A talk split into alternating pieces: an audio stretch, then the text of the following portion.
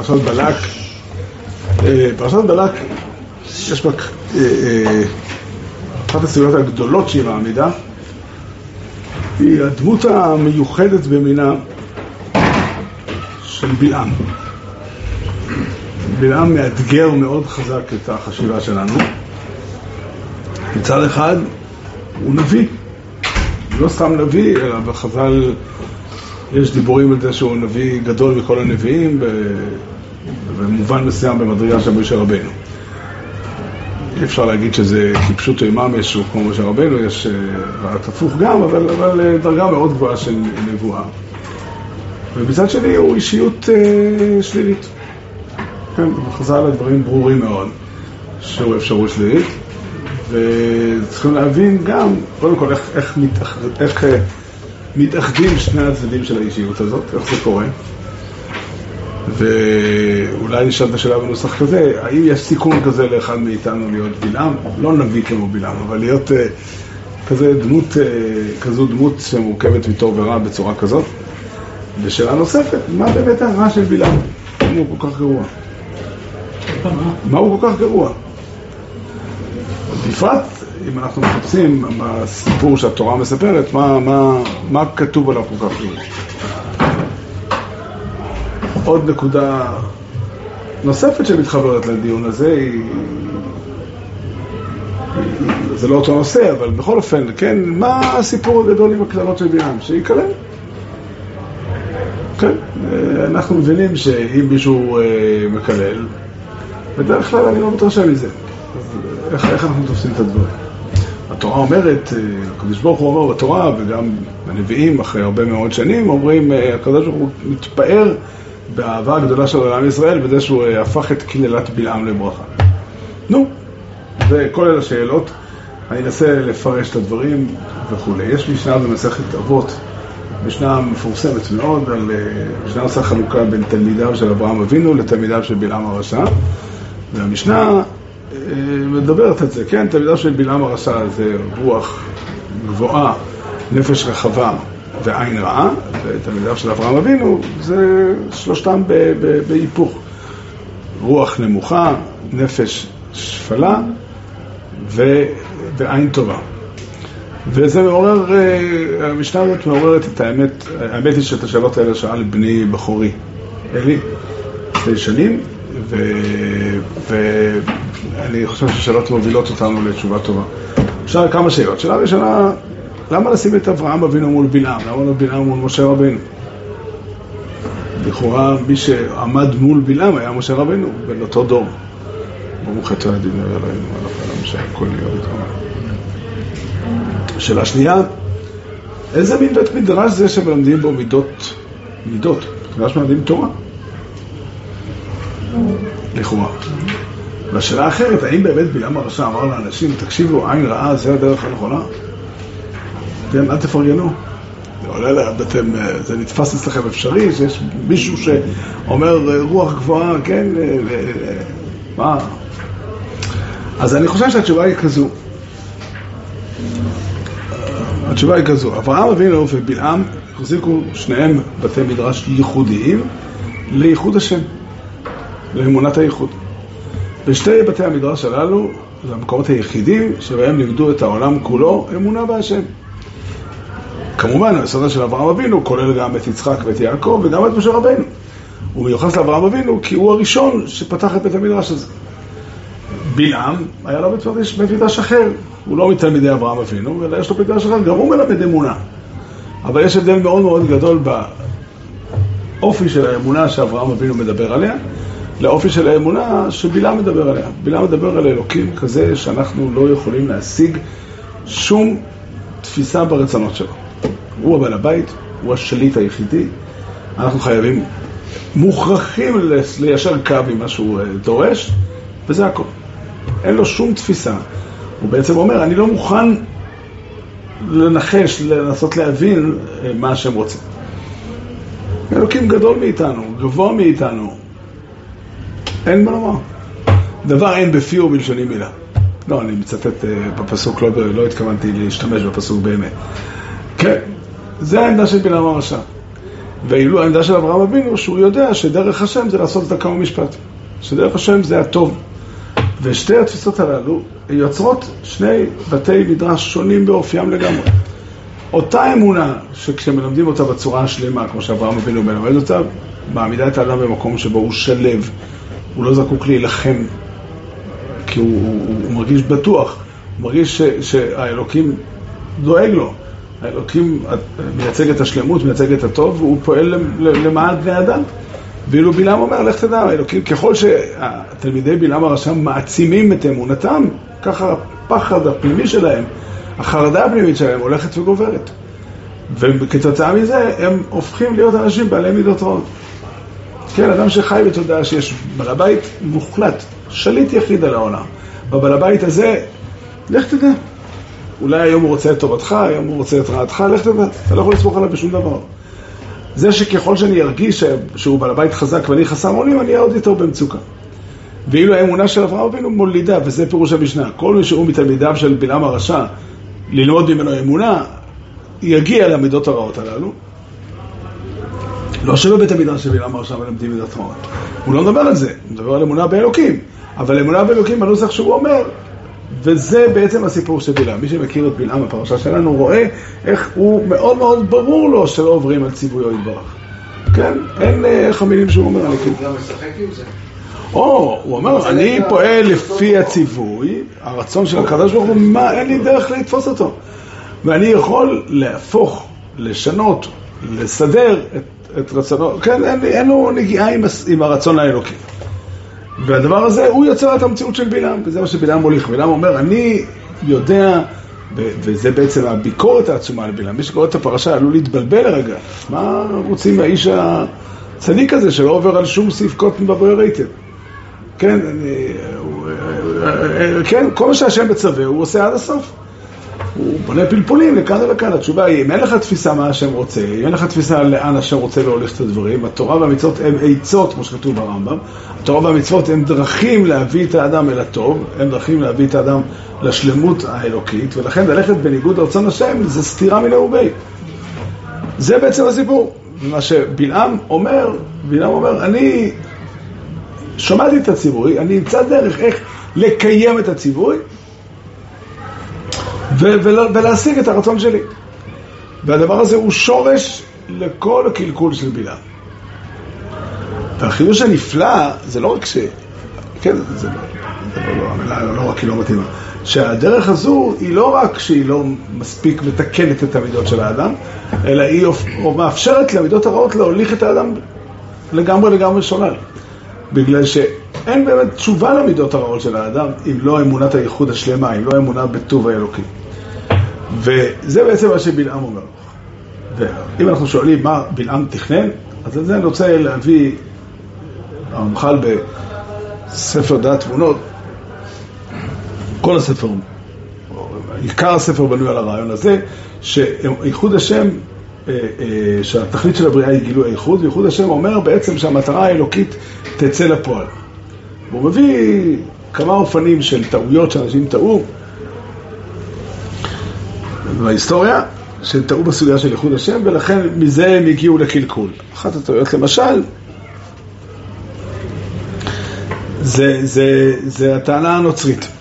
הנוצרים טוענים שהיהודים לא נהגו נכון בזה שהם אה, סרבו לקבל את, את המשיכות של ישו, ועל זה הם נענשו, ומה שקרה זה שהקדוש ברוך הוא החליט לעזוב אותם.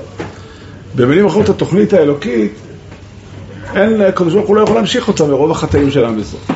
עכשיו, לא משנה שהחטא שהם מייחסים לנו לא ברור כשהוא חטא וכנראה הוא מצווה, אבל הטענה הזאת עצמה צריכה תשובה. האם יכול להיות, כיוון שהבריאה נבראה על פי העיקרון שלבני אדם יש בחירה, בני אדם יכולים להחליט מה לעשות, והם יכולים להחליט לעשות מעשים רעים. המעשים רעים, התמורה תהיה עונש,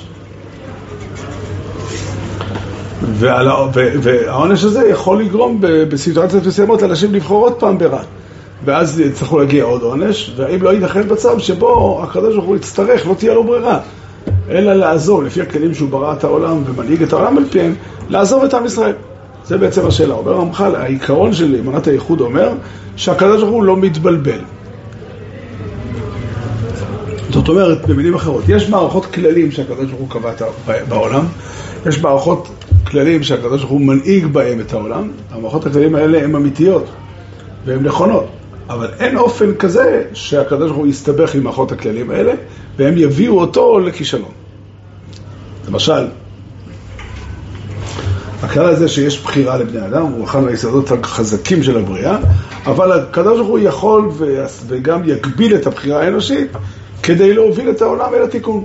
או במילים אחרות, הוא ייתן אנשים כאלה שיובילו את האדם להתקדם ולבחור בטוב. זאת אומרת, בשפה אחרת, זאת אומרת, הרצון האלוקי משתלט על הבריאה ומוליך את הבריאה למקומות הנכונים שלה.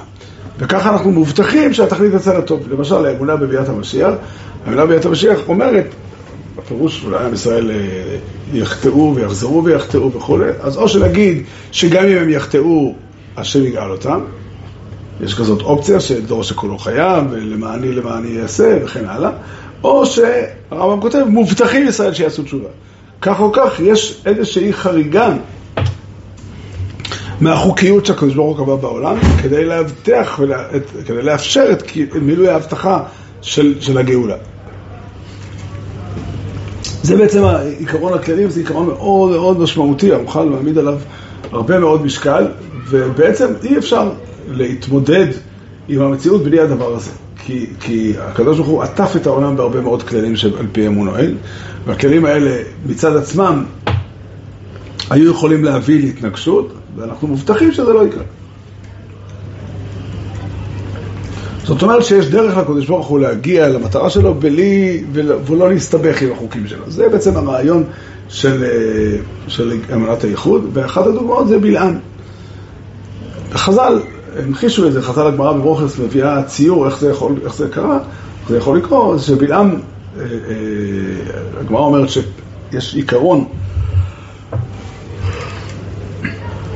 שכן זועם בכל יום. זאת אומרת, הקדוש ברוך הוא כל יום כועס, ושוב, צריך להבין שעיקרון כזה הוא לא סתם. ש... אלא שקיום בבריאה דורש שתהיה התעוררות כלשהי למידת הדין לפחות פעם ביום. כן, הכוונה היא ש... שהעולם יש בו רע, העולם יש בו בחירה, בני אדם בוחרים ברע, ואילולי מידת הדין, העולם, לך תדע מה יקרה לעולם. אז החוק קובע שכן זועם בכל יום. מה שבלעם אומר, אני יודע דעת עליון, יודע לזהות את הרגע הזה שבו הקדוש ברוך הוא כועס, ואני אעמיד מול הזעם האלוקי את המציאות של עם ישראל. עכשיו שוב, המציאות של עם ישראל היא לא חייבת שהיא הכי גרועה, אבל היא לא מושלמת. ומילא כשמידת הדין השלמה, החריפה, תעמוד מול מעשה בני ישראל, בהכרח יצא קטרוג. מה שכתוב בסיפור זה שבלעם בעצם, מתוך ההיכרות שלו עם הכללים של הקדוש ברוך הוא בניהול העולם, הוא אומר, אני אוכל להשתמש בכללים האלה כדי להוביל את הדברים אל המקום, אל, אל, אל, לרצוני, בניגוד לרצון של השם. זה בעצם הרעיון. ומה, והוא מתפעל שמה עשה הקדוש ברוך הוא? לא כעס כל אותם הימים. עכשיו צריכים להבין, זה שהקדוש ברוך הוא לא כעס כל אותם הימים, זה חידוש, כי, כי יש צורך בכעס הזה. הכעס הזה הוא לא סתם, הכעס הוא חלק מהקיום של העולם. אז הקדוש ברוך הוא מצא דרך אחרת איך לקיים את העולם. אבל, אה, אבל אה, זה הרעיון, ושוב, צריכים להבין, כל הכללים שבלעם משתמש בהם הם כללים אמיתיים ונכונים. רק שיש עיקרון שצריכים להכיר אותו, שהקדוש ברוך הוא בסופו של דבר רוצה משהו, והרצון שלו יקוים על כל פנים. וזה מה שחסר לבלעם, חוסר היכולת להשיג ולהבין ולהתחבר על הרצון האלוקי. כן? זה מה שאני חושב שחז"ל ציירו פה את זה בצורה נפלאה. אפשר לצייר את זה בעוד ציורים אולי. אבל אני חושב שהציור שחז"ל ציירו נועד לתת תמונה איך בן אדם יכול להבין, כן, שאם אתה יודע מתי הקרב זה אין בכל יום להפעיל את מידת הדין, להעמיד את החטאים של עם ישראל, באמת אין דרך בעולם שמעשי עם ישראל יצאו חן בין מידת הדין. כי מידת הדין תובעת את, את הטוב, והמעשים הם לא, הם לא היו מושלמים.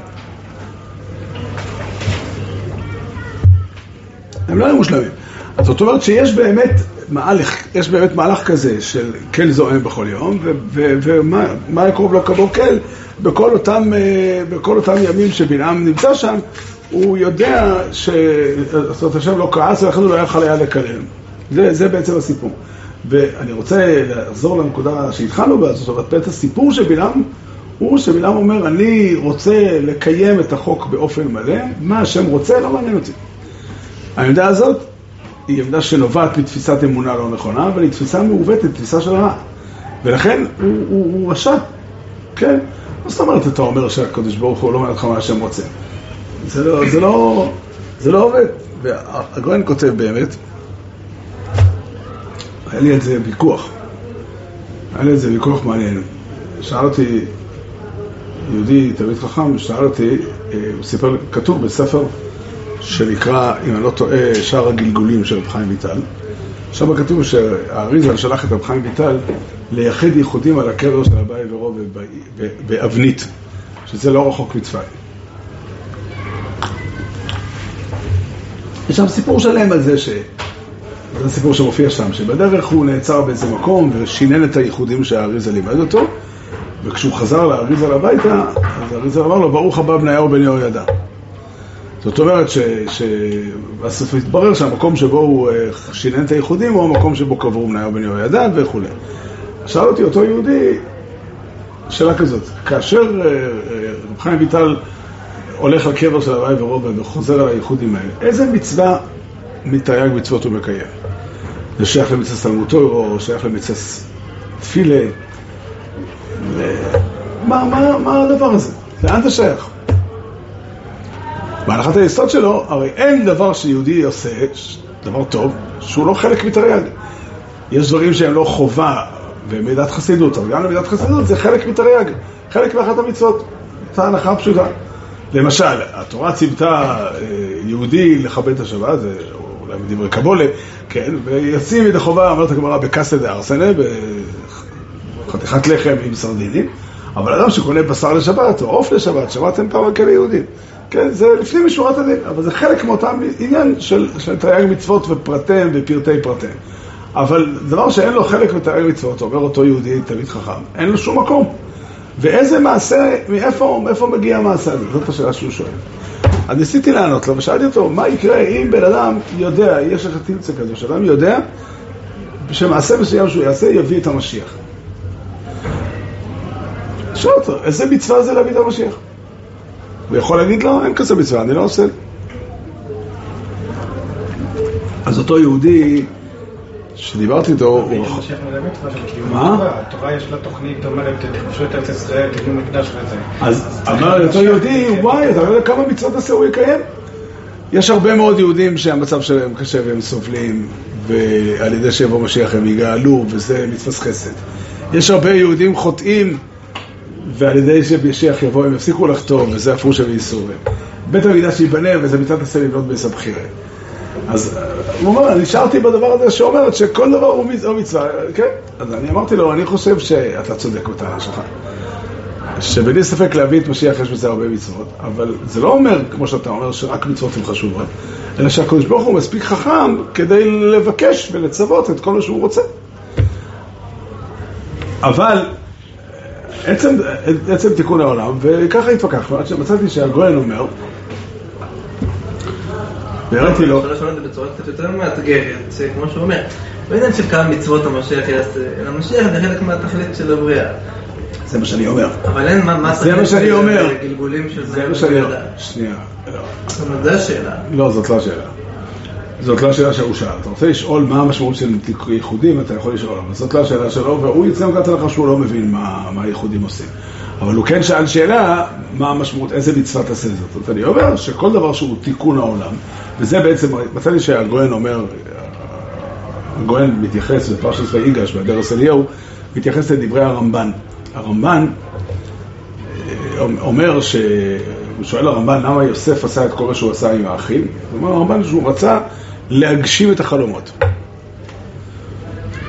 לא נכנס עכשיו לפרטים של הסוגיה איפה החלומות רוצה להגשים, כי יש פה מקום, הרבה מקום לדון ולפרט, אני לא עסוק בזה כרגע, אבל הגויין אומר שדברי הרמב"ן הם אמת לאמיתה, והוא אומר, הסיבה היא, כי זה עיקר כוון התיאור כולו,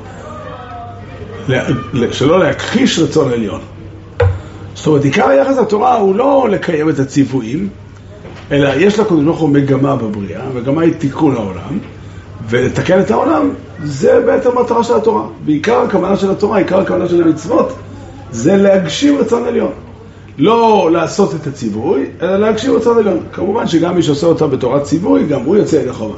אבל עיקר מטרת התורה היא שהאדם היהודי יזדהה עם המטרות של הקדוש ברוך הוא, יבין מה הקדוש ברוך הוא רוצה, יראה כמה המטרות האלה הן טובות ונפלאות, זה נקרא דעת אלוקים, ויפעל בשביל להגשים את המטרות כל הזמן. זה ממש אה, נפלא עד מאוד מה שכתוב פה בגואל. זאת אומרת, התפקיד המרכזי של אדם זה להזדהות עם הרצון האלוקי ולפעול למענו. וזו הסיבה שאדם צריך לבוא בשייך. אם אתה שואל באופן ספציפי מה התיקונים שעושים על ידי איחוד עם הקבר אביי ורובה או על קבר בניהו בן יהודה, אני לא יודע לענות לך. אבל אני מניח שיש שליחות מסוימת שהוטלה על הצדיקים האלה, ועל ידי האיחוד הזה הם מצליחים להביא את הכוח שלהם יותר כדי לפעול בעולם ולקדם את העולם. לא קשה לי להבין שזה יכול להיות, זה לא שאני מבין בדברים, אני יודע להגיד לך אותם, אבל, אבל בסופו של דבר יש פה תפיסה מאוד רחבה, ואני חושב שהמעשה בלעם ממחיש את הדבר הזה. התורה לא רוצה שאדם יקיים את הציווי מבחינת ציווי נטו. כן, לא ייתכן, לא סביר, לא טוב, לא ראוי שאדם יקיים את תקיעת שופר רק כי רחמונה אמרתי. הסיבה שאדם צריך לתקוע בשופר זה כי השופר הוא דרך אמיתית ל... ל, ל, ל, ל, ל כן, כמו שהתורה אומרת, התורה אומרת שבצד שופר יש תוכן זיכרון תרועה מקרא קודש, זו דוגמה. כן, זיכרון תרועה. התורה באה, השופר בא להזכיר לפני השם אה, אותנו. או שנגיד שהתוכן של תקועת שופר זה, זה המלכויות, וזה מה שאדם, אה, אה, זה מה שאדם צריך לעשות. זאת אומרת, בעצם המטרה של התורה היא שאדם יפתח הזדהות עם הקדוש ברוך הוא ועם המטרות שלו בעולם, ויפעל על פי המטרות האלה, ויהיה, אה, כן, ויגשים, להגשים רצון עליון. הוא, הגויין מדבר על שלא להכחיש רצון עליון. אבל זה היינו הך, להגשים רצון עליון, זה חלק מאוד משמעותי בתפקיד של יהודי, וזה הסיפור, וזה בעצם מה שפרשת בלעם בא ללמד אותי, שהקדוש ברוך הוא יצר עם עם ישראל, זה מאוד מאוד אה, דורש להגדיל את הראש. ברור שיהודי חייב לקיים את המצוות כמו שהן, כמו שהן כתובות. אבל יהודי צריך להתחבר למגמה האלוקית ולראות באיזה אופן המצוות שהשם מצווה אותן, הן מקדמות ומוליכות את המגמה, ואיך המגמות האלה, ואיך המצוות האלה עושות את זה, וזה הדבר החשוב והיפה. הרמח"ל ב... ב יש, יש ספר שיצא לאור לפני שנים, הספר הזה יצא לאור, יש לו כמה גלגולים לספר הזה, אבל אחד הגלגולים שלו הוא ירי משה, ספר של איגרות רמח"ל. המהדורה של נקראת ירי משה הוא מהדורה שאסף יהודי פה בירושלים, אסף אה, כמה מכתבים של הרמח"ל, מכתבים שיש בהם אה, חיזוק ומוסר וכולי, והדפיס אותם, ושם באחד המכתבים הוא מדבר על שיש שתי צורות, שתי צורות של אהבה. יש אדם שאוהב את הקדוש ברוך הוא, ויש אדם שאוהב את השכינה. והוא uh, קצת מסביר, אדם שאוהב את הקדוש ברוך הוא זה אדם שיודע מה פירוש המילה אלוקים בגדול, אלוקים זה שברא את העולם, זה שמנהיג אותו, והוא מרגיש uh, מחויב אליו, מרגיש שהוא מייצג את הטוב, הוא מרגיש מחויב אליו. אהבת השכינה זה האהבה של המגמה האלוקית בעולם. אדם שמזדהה עם המטרות של הקדוש ברוך הוא, והוא חייל של הקדוש ברוך הוא. כן, הרעיון לתקן עולם במלכות שקאי, הרעיון של להביא את עם ישראל אל התכליס, הוא רעיון יקר בעיני היהודי הזה, הוא מחובר אליו, הוא אוהב אותו, וזוהי הדרגה השלמה של החסידות, של עובדי השם. וחלק מאוד משמעותי בחינוך שהתורה מחנכת זה להזדהות עם, עם השכינה, כלומר עם המגמה האלוקית שהקדוש ברוך הוא מוביל בעולם. וזה אמור להדריך אותנו במעשינו, אני חושב שזה לימוד נפלא עד מאוד, וכדאי לדעת אותו, והלימוד הזה, זאת אומרת, במילים אחרות, כאשר בלעם פועל בניגוד לרצון האלוקי והוא הוא, הוא, הוא הולך, הולך מה, מה, מהבית, הוא בא לקודש ברוך הוא למחרת היום ואומר אה, אה, שבאו עוד אנשים לבקש שהוא יבוא, הוא מנסה בעצם להוליך את הקודש ברוך הוא לשם, אז הוא מרגיז את הקודש ברוך הוא מאוד. כתוב איכר, איך הנוסח? איכר אף אלוקים כי הולך הוא והתייצב הלך השם בדרך לשטן לו. זאת אומרת, למרות שהוא עשה את מה שאומרים לו, כן? זה מאוד, אה, מאוד משמעותי. זאת אומרת, בעצם המטרה שלנו היא לפתח הזדהות עמוקה עם השם ועם המטרות שלו ועם המגמות שלו בעולם, ובאיזה אופן מגשימים את המטרות בחיים. זהו, זה הדרשה העיקרית.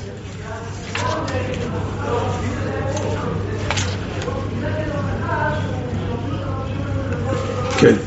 אני רוצה קצת לחזור על, ה, על, ה, על הברכות של בלעם ולנסות ללמוד מהם איזה, איזה מבנה הוא יוצר בלעם, זאת אומרת, איזה, איזה, מה המסר הגדול של, של הברכות האלה, וככה כתוב: בין ארם ינחני בלק מלך מואב מראה קדם, לך ערה לי יעקב ולך זוהמה ישראל.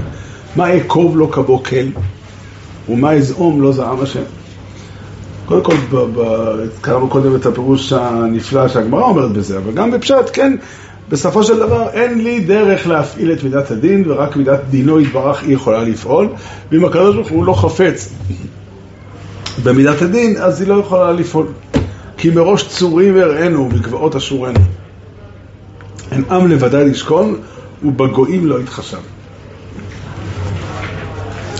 אומר, אומר בלעם, ואלה דברי נבואה שכתובים בספר התורה שלנו, כן, הקדוש ברוך הוא, בלעם אומר, אני רואה את, עם ישראל מראש צורים, זה משחק לשון של הנבואה. מראש צורים, הכוונה, הוא הולך על הצורים, כמו שכתוב, אה, שהוא לקח אותו, אה, ויעלהו במות בעל, כן? והוא הולך לזה, כי מראש צורים הראינו מגבעות אשורנו, וזה ודאי רומז גם שהוא רואה את עם ישראל ממקורותיו. קנאי מאברהם, יצחק ויעקב, שהם המקורות של, אה, של, של בלעם, וחז"ל דרשו, אה, מראש צורים זה האבות, וגבעות זה, זה האימהות, אבל הוא יודע שהם מחזיקים, עם ישראל מחזיק סיפור מיוחד, בלעדי, ייחודי שלהם, ינעם לבדד ישקול ובוגרים לא יתחשב, ממנה עפר יעקב ומספר את רוב ישראל, תמות נפשי מות ישרים ותהיה חיתי כמוהו. זאת אומרת, אין מה לעשות. הטוב שבהם הוא שורשי והוא מגיע מנקודת השורש, ולכן אין אפשרות אף פעם לא לקלקל אותם עד כדי כך. זה, זה, כדאי לזכור, זה מדבר עלינו. כן, כשבלעם מתאר את היופי של עם ישראל, זה אנחנו. גם אנשים פחותים מאיתנו, אבל ודאי אנחנו.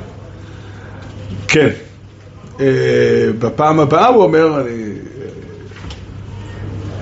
פסוק י"ח, פרק הגל, פסוק י"ח. וישא משלום ויאמר קום בלק ושמע האזינה עדי בנות ציפור. לא איש אל ויחזב ובן אדם ויתנחם, ההוא אמר ולא יעשה ודיבר ולא יקמנה. רש"י אומר, ההוא אמר בלשון תימה, אם אלוקים יכול להגיד משהו ובסוף לא לקיים, יכול להיות דבר כזה? הנה ברך לקחתי, הוא ברך ולא אשיבנו. אני קיבלתי מהשם, עכשיו שקיבלתי דברי נבואה, קיבלתי דברי ברכה, ואני מתכוון לברך ברכות שלא יתבטלו. לא יביט אבן ביעקב ולא ראה עמל בישראל. הקדוש ברוך הוא לא רואה את החטאים של עם ישראל. עכשיו צריך להבין מה החוכמה הזאת שהשם לא רואה את החטאים של עם ישראל. האם זה קיום של מידת הדין? התשובה היא כי החטאים של עם ישראל באמת לא מוצדק להתבונן, לראות אותם כחטאים ממש. הם באמת לא, לא, לא, מוצדק, לא מוצדק לראות אותם כי הם משקפים, כן, הדברים האלה חוזרים על עצמם בפסוקים וגם בחז"ל כמה וכמה פעמים. אל תראוני שאני שחרחורת שזפתני השמש. מתי הוא מדבר? אני חושב שנכון לפרש את הדברים כללית, על כל הדורות. זה נכון שהוא דיבר על דור המדבר, דור המדבר הוא לא דור כל כך פשוט, היה בו צדדים שונים. מצד אחד זכרתי לך חסד נעורייך אהבת כלולותייך, מצד שני 40 שנה עקוד בדור ואמר עם טועה לבב הם, והם לא ידעו דרכיים. אבל אחרי כל השיקול, לא הביט עבד ביעקב ולא ראה עמל בישראל, השם אלוקיו עמו ותרועת מלך בו. היום גם זה ודאי. מה זה לא הביט עבד ביעקב? הקדוש ברוך הוא, כשהוא מסתכל על הדברים מנקודת המבט של המגמה והתוכנית האלוקית, הוא מסתכל על עם ישראל ולא מוצא בהם חטא. הוא מוצא אותם נקיים. התשובה היא שהם באמת נקיים. עכשיו עם ישראל נקי? אתה יכול להתווכח עכשיו ולהגיד שהיום, בשבוע הזה, זה יוצא דופן. באופן כללי, זאת ההתייחסות. זאת אומרת, אני לא חושב שזה סותר, יש מידת דין. ומידת דין אומרת אחרת, והיא נכונה, היא צודקת. אבל התמונה השלמה היא שעם ישראל נאמן להשם, ובוחר ללכת עם השם. אני חושב שיש, בגדול, אם מסתכלים על האופן שבו עם ישראל מתמודד עם הסיפור ההיסטורי, הוא עשה את זה בצורה מרשימה מאוד. גם ב-300 שנה האחרונות? אני חושב שכן. אני חושב שאנשים רבים מסרו את נפשם במובן המלא של המילה, כן, בשביל להיות דבקים בהשם. בסך הכל עם ישראל אה, עמד, עבר טלטולים רבים מאוד, עבר ש... אה, אה, אירועים, לא רק, לא מדבר רק על השואה, ועל, כן, העולם- העולם משתגע מבחינת, זאת אומרת, התפיסות של העולם השתנו לחלוטין, ומאוד קשה להחזיק, ב, להחזיק את האמונה באופן שלם. אומר, לא הביט אבן ביעקב, ולא ראה עמל בישראל, השם אלוקיו עמהו תורת מלך בו, כן מוציאת מצרים, מציאה ממצרים כתועפות ראם לו, זאת אומרת, הכוח, העוצמה שלו הם בלי גבול, כמו חיית הראם שהיא חיה אדירה, כי לא נחש ביעקב ולא קסם בישראל, כל מה שאני עושה כדי לנסות לפגוע בהם על ידי נחש וקסם וכדומה, זה לא עובד. כעת יאמר ליעקב ולישראל מה פעל אל.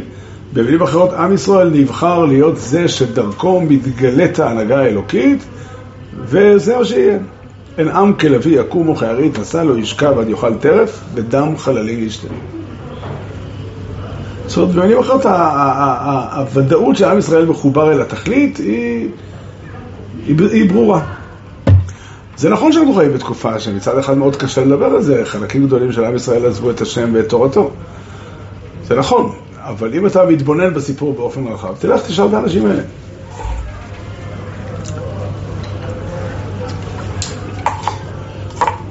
אני חושב שהתפיסה הזאת יש בה עוצמה שכדאי אה, לקחת אותה בחשבון.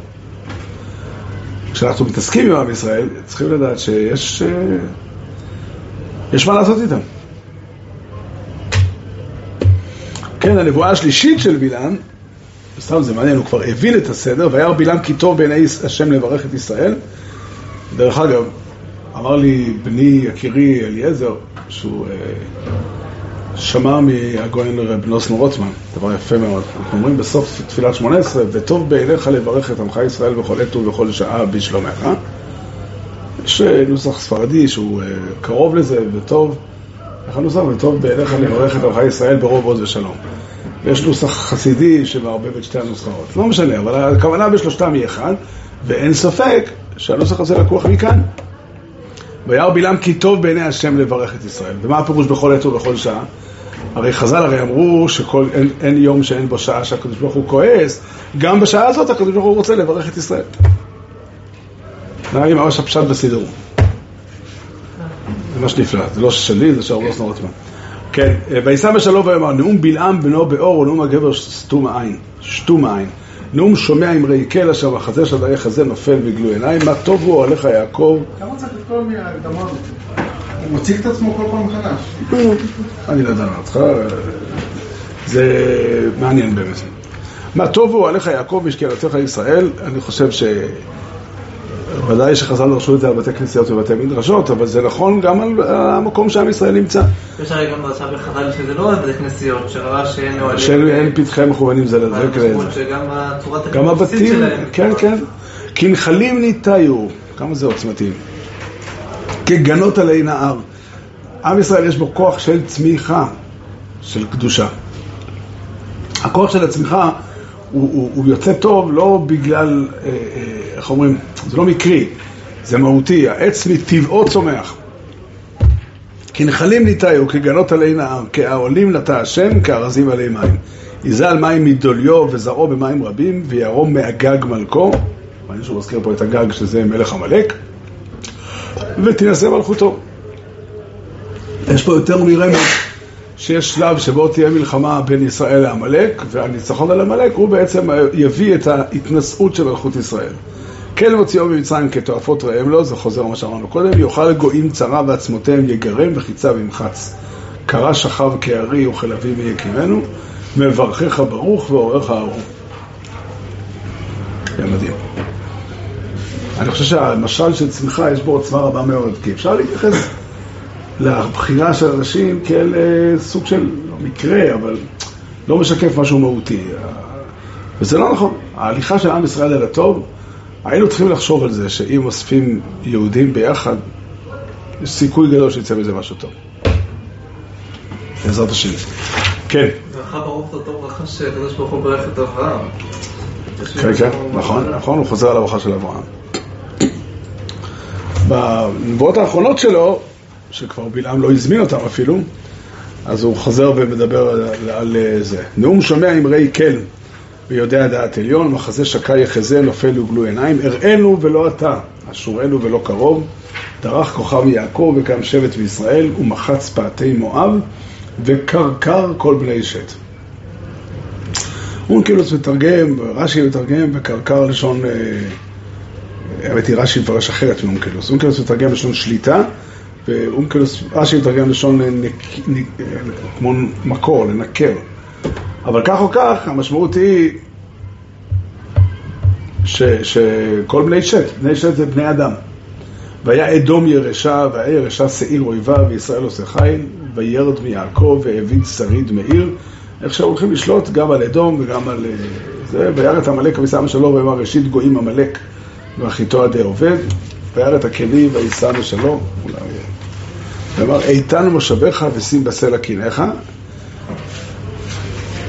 זאת אומרת בעצם שהקני מצא דרך איך להתחבר לעם ישראל באופן מסוים. כי אם יהיה לבאר קין, עד מה אשור תשבק. אוי, מי יחיה משומו אל, וצי מיד כיתים, אוניות יבואו מרומא, אונקלוס מתרגם, ומי כמו אונקלוס הכיר את הרומאים היטב, ושיאן הצטרכן ברומאי. ועינו אשור, ועינו עבר, וגם הוא עדי עובד, ובסופו של דבר רק ישראל, הם, עליהם נתון השלטון העיקרי. בעצם אחת הנבואות הכי רחוקות, או שנקרא, שהולכות עד סוף הסיפור, נמצאות בנבואת בלעם, ועליהם, בין השאר, על הנבואות האלה אנחנו נשענים עד היום הזה. יש עוד נבואות בספרים אחרים, אבל אה, זה הסיפור.